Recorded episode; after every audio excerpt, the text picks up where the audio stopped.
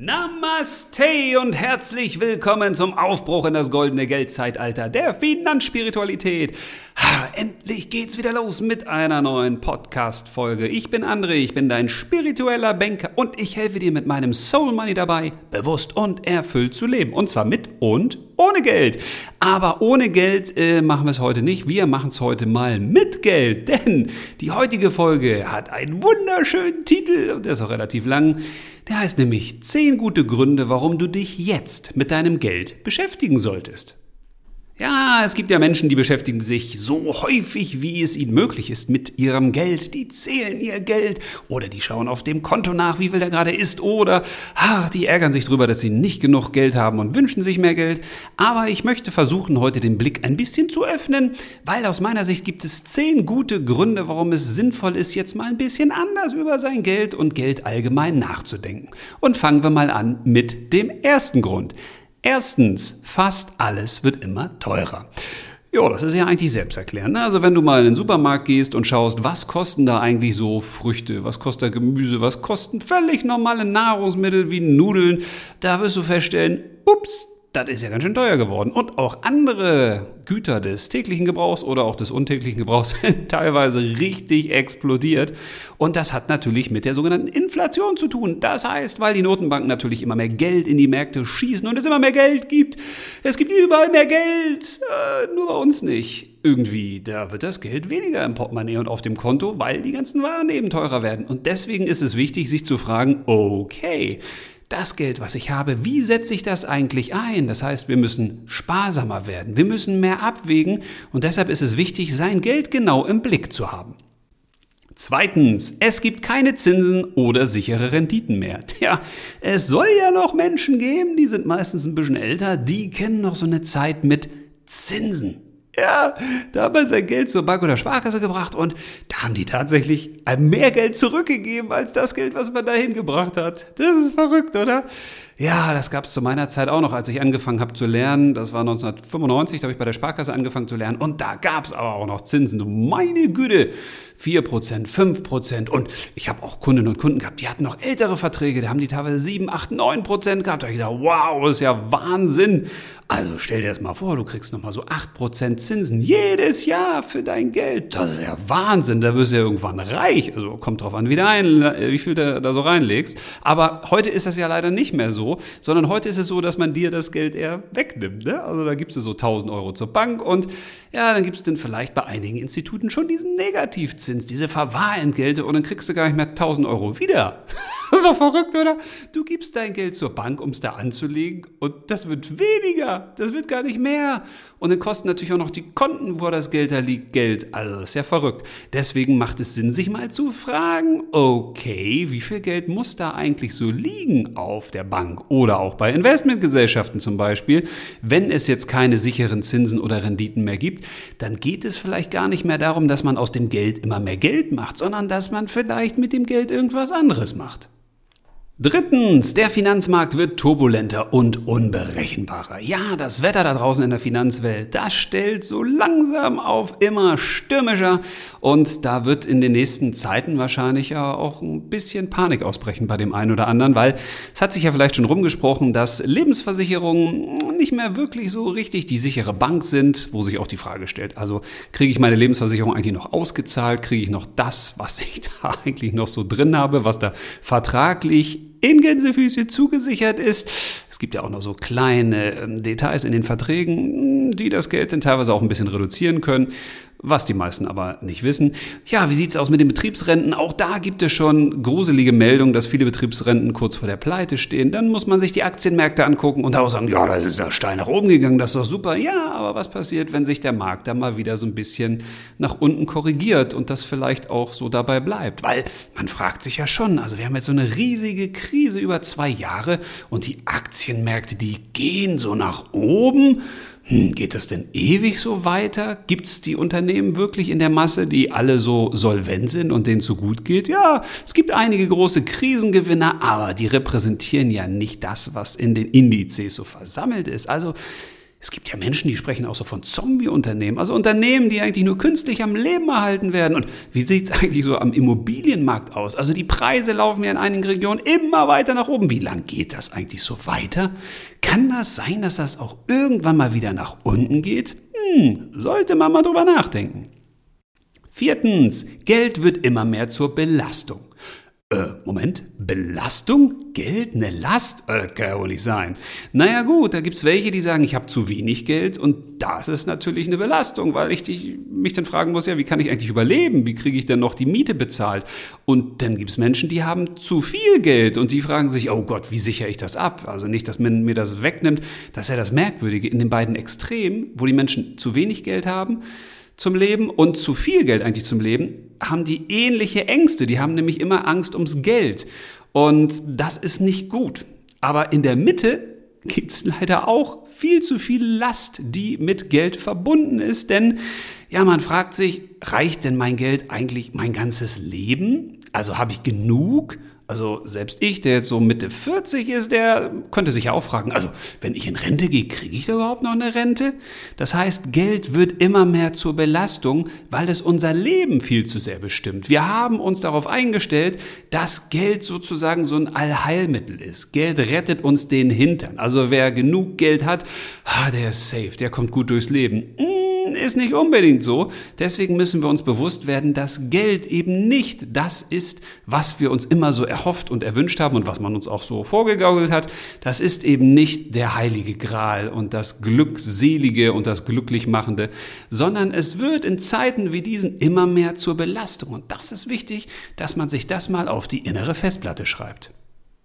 Fünftens, zu viele Menschen setzen ihr Geld falsch ein. Ja, das ist wirklich so. Und bevor du jetzt sagst, hallo, du weißt ja gar nicht, ob das so stimmt, also wie kannst du denn sowas behaupten? Naja, ich habe ja damals auch, als ich noch aktiv bei der Sparkasse gearbeitet habe, ganz, ganz viele Menschen äh, kennengelernt. Hm, da habe ich ja auch Einblicke auf die Konten gehabt und dann habe ich häufig festgestellt, huiuiui, also irgendwie, da sind Menschen knapp bei Kasse und dann haben die quasi damals hieß es noch Premiere, also so ein Sky-Abo und die gönnen sich Sachen, die passen eigentlich gar nicht so richtig zum Kontostand oder zum Stand des Dispos.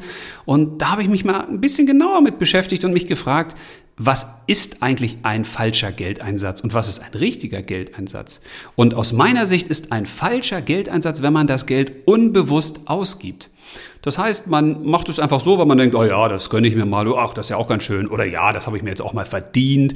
Also immer dann, wenn wir unser Geld nicht bewusst ausgeben, dann haben wir im Zweifel ein Problem, weil wir sollten unser Geld natürlich so investieren, dass es auch wirklich einen Sinn macht. Also wenn wir uns Nahrungsmittel kaufen, ja, dann macht das natürlich einen Sinn, wenn uns die Nahrungsmittel auch wirklich sättigen und im besten Fall auch gut tun. Okay, man kann sich auch mal Nahrungsmittel kaufen, die einem nicht gut tun, aber wo man so richtig gutes Jappelgefühl danach hat und sagt, oh, das habe ich mir mal gegönnt. Alles okay, aber aber das ist ja nicht der Großteil des Geldes, den man so ausgibt, sondern die große Frage ist ja, das Geld, was ich ausgebe, sorgt das wirklich für mehr Lebensqualität? Steigert das meinen Lebensstandard oder kann ich meinen Lebensstandard dadurch halten? Sorgt es dafür, dass ich wirklich glücklich bin? Und wenn du dich mal fragst, gibst du dein Geld wirklich bewusst aus? Also reflektierst du und überlegst du, ist es das, was, also das, was ich da jetzt kaufen will, ist es das wirklich wert?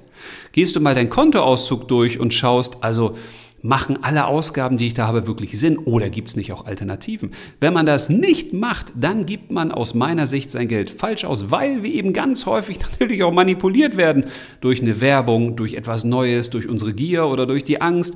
Das heißt, wir werden häufig von außen irgendwie beeinflusst und dann tun wir mit unserem Geld Dinge, die uns im Zweifel im bewussten Zustand nicht wirklich gut tun. Und viele Sachen, die laufen auch so automatisch. Also überleg mal, wie viele monatliche Abos du eigentlich hast, von denen du vielleicht gar nicht weißt oder wo du gar nicht hingehst. Also nur mal so nebenbei, man hat das ja schon erhoben.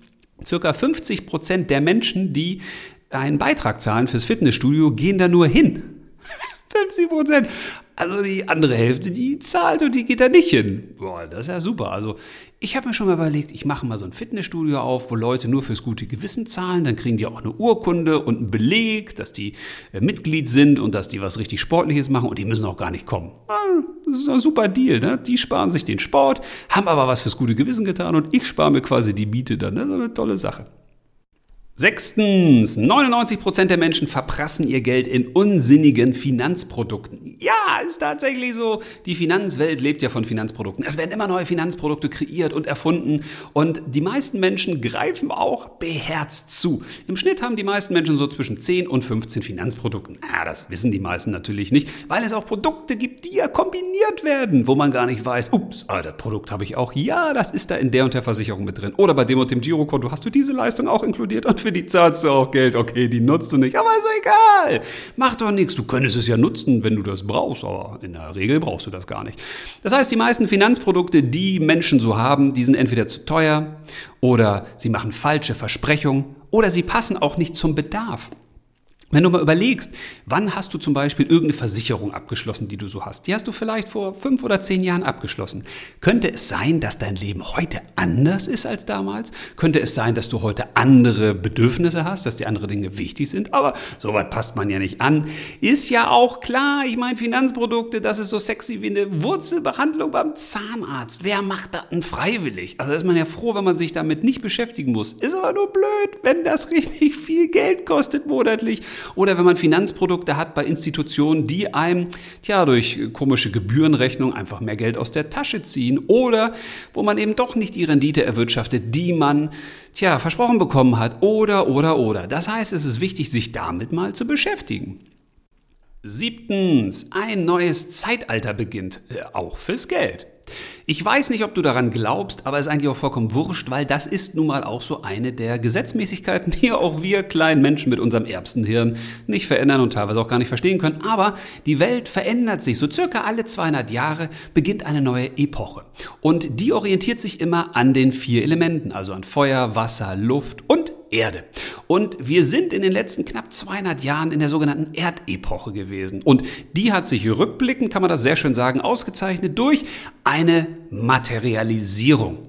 Also passt natürlich auch zur Erde, zur Materie, zu dem, was man anfassen kann. Es wurde industrialisiert, es ist wahnsinnig viel entstanden, wir haben viel gebaut, wir haben viele Produkte und Güter erfunden und es ist natürlich auch sehr viel ja, Materie in Form von Geld entstanden, wo wir dann immer mehr gekauft haben und wo die Materie einfach immer wichtiger war, ne? wo die Welt immer mehr bebaut wurde, wo es immer mehr Dinge gab. Und das ändert sich jetzt, weil jetzt sind wir in der Luftepoche, beziehungsweise wir gehen in das Zeitalter der Luftepoche und das merken auch manche Menschen schon, die denn sagen, naja, eigentlich habe ich ja alles, was ich brauche, oder? Also früher, so vor 100 Jahren, da hatte man so, wie viel Gegenstände? Ja, so circa 100 Gegenstände gehörten den Menschen, also jedem Menschen. Und heute gehört einem durchschnittlichen Menschen so circa das, oh, oh, oh, relativ vielfache, also insgesamt 10.000 Dinge. Überleg mal, wie viele Dinge du zu Hause hast. Und jetzt wirst du sagen, ja, das sind ja keine 10.000. Ja, zähl das mal alles durch, was da so ist. Man wird erschrocken sein, was man schon alles so besitzt, obwohl man denkt, ja, ich habe eigentlich gar nicht so viel. Wie viel Klein- und Kleckerkram man so hat. Das heißt, wir kommen jetzt in eine neue Epoche. Das ist die Epoche der Digitalisierung der Vernetzung, der Verluftigung sozusagen von ganz vielen Dingen, die früher für uns wichtig waren. Das heißt, wir gehen jetzt in ein echt neues, spannendes Zeitalter und ja, das Geld geht auch mit. Es ist also kein Wunder, dass digitale Währungen, Kryptowährungen, Bitcoin, Ethereum und was es da alles gibt, dass die so einen Aufschwung erleben seit einigen Jahren, weil das ist natürlich auch sozusagen ein kleiner Geldvorgeschmack der neuen Luftepoche, was da so im Bereich der Währung und des digitalen Bezahlenmanagements auftreten wird. Und das heißt jetzt nicht, dass man unbedingt Kryptowährung kaufen sollte, aber es zeigt, dass da einiges in Bewegung kommt, dass auch so Dinge wie Blockchain immer wichtiger werden. Und deshalb ist es wichtig, sich mit dem Geld einmal auf der anderen Seite zu beschäftigen. Also nicht nur zu schauen, was war Geld bisher, sondern wo läuft das Geld eigentlich hin, wenn es das Bargeld nicht mehr gibt in einigen Jahren, wenn es die digitalen Währungen gibt, was ist denn eigentlich anders für uns? Was bedeutet das für uns? Heißt das für uns mehr Freiheit? Oder heißt das im Zweifel mehr Unfreiheit? Und wenn ja, welche Schlüsse ziehen wir eigentlich daraus, wenn zum Beispiel unser ganzes Geld digital zentralisiert ist, so wie es ja Einige planen bei den Zentralbanken, dass wir gar kein Geld mehr auf unseren Girokonten haben bei der Bank oder bei der Sparkasse, sondern dass wir das dann bei den Zentralbanken direkt haben und die können dann festlegen, ja, wie zum Beispiel der Negativzinssatz aussieht oder wie die Gebührenlage ist und da gibt es auch keine Konkurrenz mehr, das stört ja dann auch. Ne? Und dann könnte auch festgelegt werden, was da so passiert mit unserem Geld und ob wir uns gut verhalten. Und also das ist natürlich alles nur Quatsch, ne? kann ja gar nicht sein, dass sowas irgendwann mal eintritt, aber vielleicht tritt ja sowas doch ein. Und wir sollten uns zumindest mal ein bisschen damit beschäftigen, was könnte da auf uns zukommen in diesem neuen Zeitalter und wie wollen wir uns darauf vorbereiten, wo machen wir mit, wo müssen wir mitmachen? Und wo ziehen wir uns ganz bewusst raus und gehen in Alternativen. Achtens, Geld steckt in der Sinnkrise und wir stecken mit fest. Ja, also Geld hatte ja noch nie einen Eigennutz. Geld war immer nur Mittel zum Zweck. Weil du kannst Geld nun mal nicht essen, solltest es auch nicht ausprobieren. Geld, tja, da kannst du dich auch nicht draufstellen und dann damit irgendwo hinfahren oder da kannst du dich auch nicht mit kleiden. Okay, kann man natürlich machen, aber ob das jetzt wirklich so toll ist, ich weiß ja nicht. Also Geld ist Mittel zum Zweck. Das heißt, wir nutzen es, um damit gewisse Güter zu kaufen oder Dienstleistungen. Wir nutzen es, um damit etwas im Leben zu kaufen. Das heißt, wir ermöglichen uns mit Geld Leben. Und das ist ein großer Zeitenwandel, der auch mit der Luftepoche jetzt einhergehen wird. Wir werden uns mehr um das Thema des Sinnes kümmern.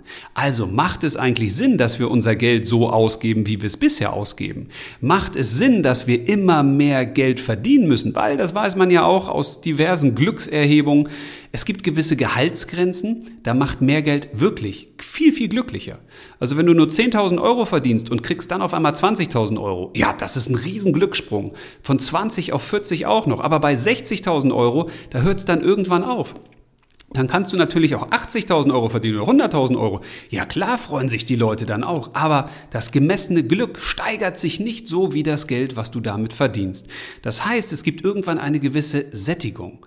Und das ist ein schönes Glücksgefühl jetzt für uns, was wir mitnehmen können, weil das bedeutet, dass unser Glück eben nur bedingt abhängig ist von dem, was wir auf dem Konto haben. Das heißt, wir können uns die Frage stellen, wie viel Geld brauchen wir denn wirklich, um wie glücklich dadurch zu werden. Wir können über das Thema Geld eine ganz andere Sinneserfahrung machen, wenn wir das Geld eben nicht an die erste Stelle stellen, sondern die Sinnerfahrung an die erste Stelle stellen. Also ganz einfach, indem wir uns fragen, wie will ich eigentlich wirklich leben und wofür brauche ich wie viel Geld und wofür brauche ich im Zweifel gar kein Geld. Neuntens, Geld kostet Leben.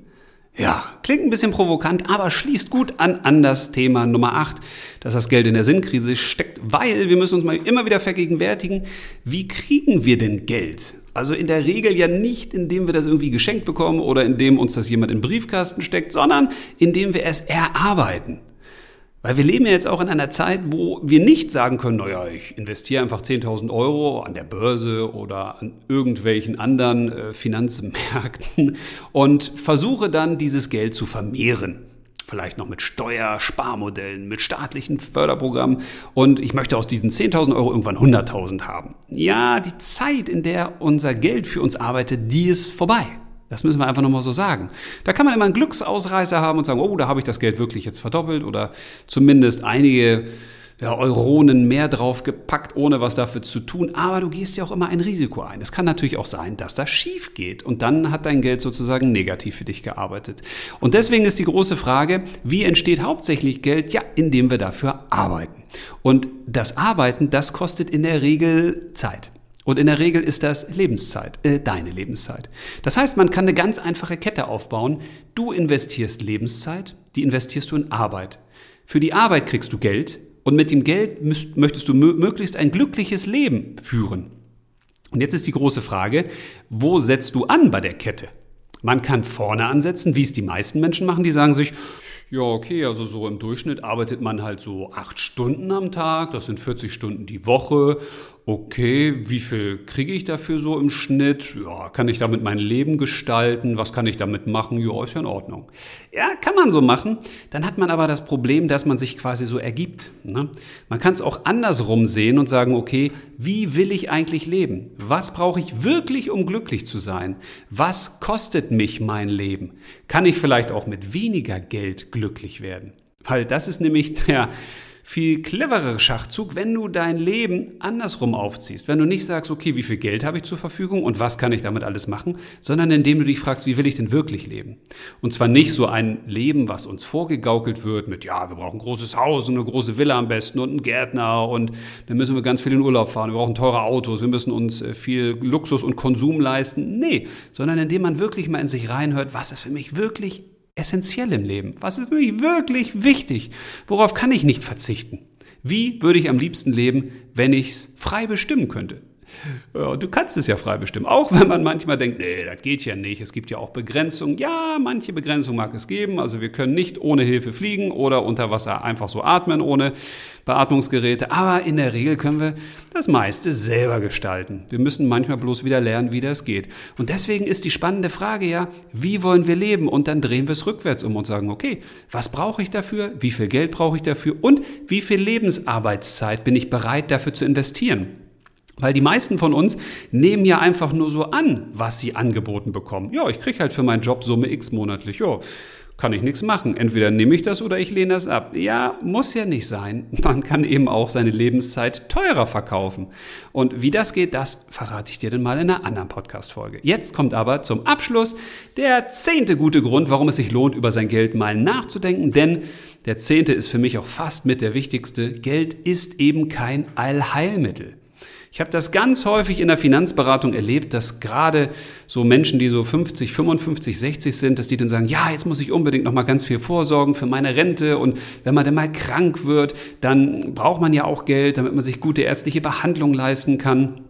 Und da habe ich dann immer gesagt, ähm, was tun Sie denn, damit Sie gesund bleiben?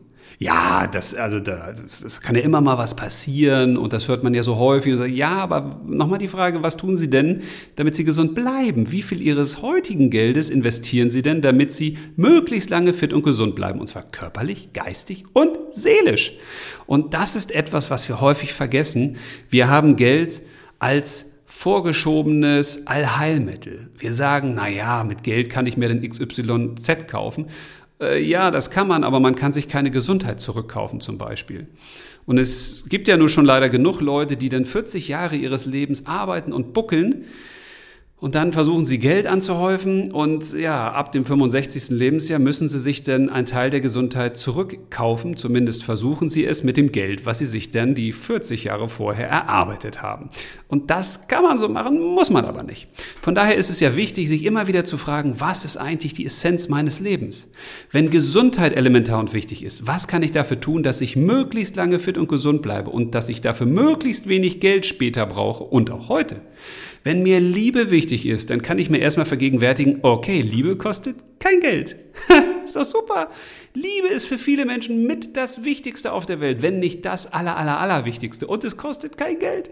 Wie sieht's denn mit Freiheit aus? Es gibt ganz viele andere Dinge, ganz viele Werte, Emotionen, Gefühle, die uns Menschen wichtig sind, ohne die wir nicht leben wollen, für die wir kein Geld benötigen. Das heißt, wir müssen endlich mal wieder anfangen, uns zu vergegenwärtigen, worauf kommt es denn in unserem Leben wirklich an? Und natürlich gibt es Dinge, für die wir Geld brauchen. Ja klar, ich empfehle jetzt hier nicht, dass du dein ganzes Geld wegschmeißt und dass du deinem Arbeitgeber sagst, ey Mensch, du musst mir nichts überweisen. Ich komme einfach so, weil ich dich liebe. Ich mache das alles umsonst, weil ich lebe jetzt im Wald, in so einem kleinen Erdloch und ich esse Wurzeln und das, was da so rumkreucht und das ist alles gut. Ich habe die Materie, die habe ich überlebt, das brauche ich nicht mehr und Geld ist Quatsch, macht total unglücklich und weg damit. Nee, darum geht's ja nicht. Deswegen geht es mir ja immer darum, wie kann man glücklich, bewusst, erfüllt leben mit und ohne Geld.